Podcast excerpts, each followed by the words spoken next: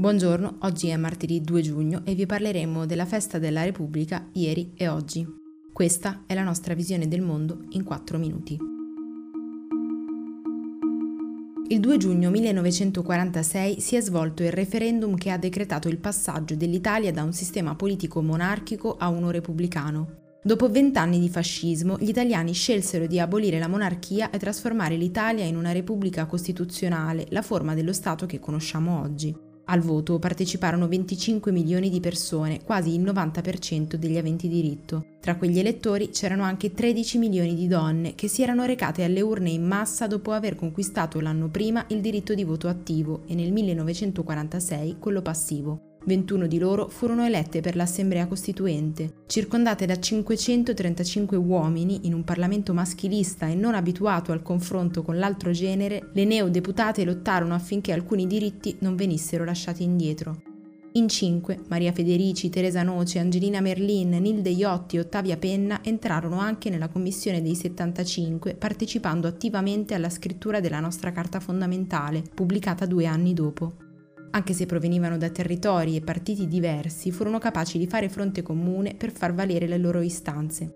È grazie ad Angelina Merlin, per esempio, se nell'articolo 3, che afferma che tutti i cittadini sono uguali davanti alla legge, venne inserita la frase senza distinzione di sesso, ponendo le basi giuridiche per il raggiungimento della parità di genere. Quel 2 giugno, un po' come il 25 aprile, ha segnato un passaggio fondamentale nel raggiungimento dello Stato di diritto in cui viviamo oggi.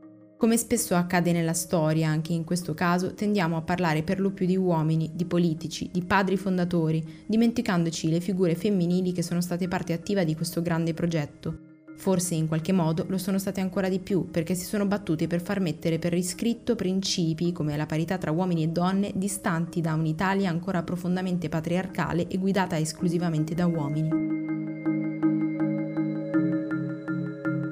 Lega, Fratelli d'Italia e Forza Italia hanno annunciato per oggi una manifestazione. Sarà il primo grande comizio politico di piazza dopo il periodo di forti limitazioni che ci avviamo a lasciarci alle spalle e gli organizzatori assicurano che avverrà in sicurezza.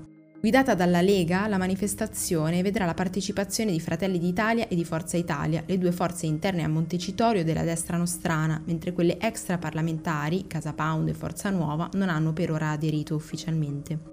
I tartarugati avevano già organizzato un corteo lo scorso 16 maggio a Roma, al quale avevano partecipato un centinaio di attivisti. Oggi, invece, scenderanno in piazza i sostenitori della destra sia nella capitale che in altre 100 piazze italiane.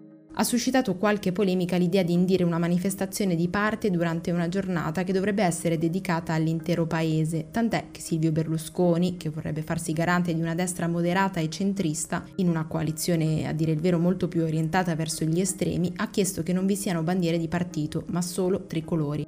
Dello stesso avviso si è detto anche il governatore della Lombardia Attilio Fontana, che parteciperà all'iniziativa.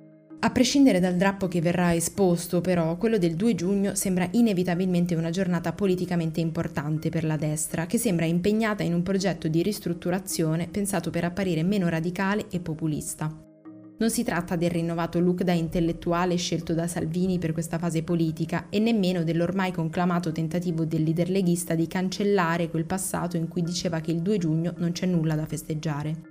E lo stesso vale per Giorgia Meloni, in questo momento premiata dai sondaggi grazie a un tentativo subdolo ma efficace di distanziarsi all'apparenza da quegli ideali fascisti di cui si è nutrita, promuovendo l'immagine di donna e madre di buon senso. La destra italiana ha capito da sempre che l'unità fa la forza e che per sopravvivere deve essere in grado di trasformarsi in base alle circostanze. In questo momento di difficoltà per il paese e per il mondo intero, l'aggressività dei loro slogan, che ha tanto funzionato fino ad ora, non sarebbe servita alla causa quanto una moderata e apparentemente inclusiva festa del 2 giugno. Per oggi è tutto, da Antonella Serrecchia e da Rosa Uliassi, a domani.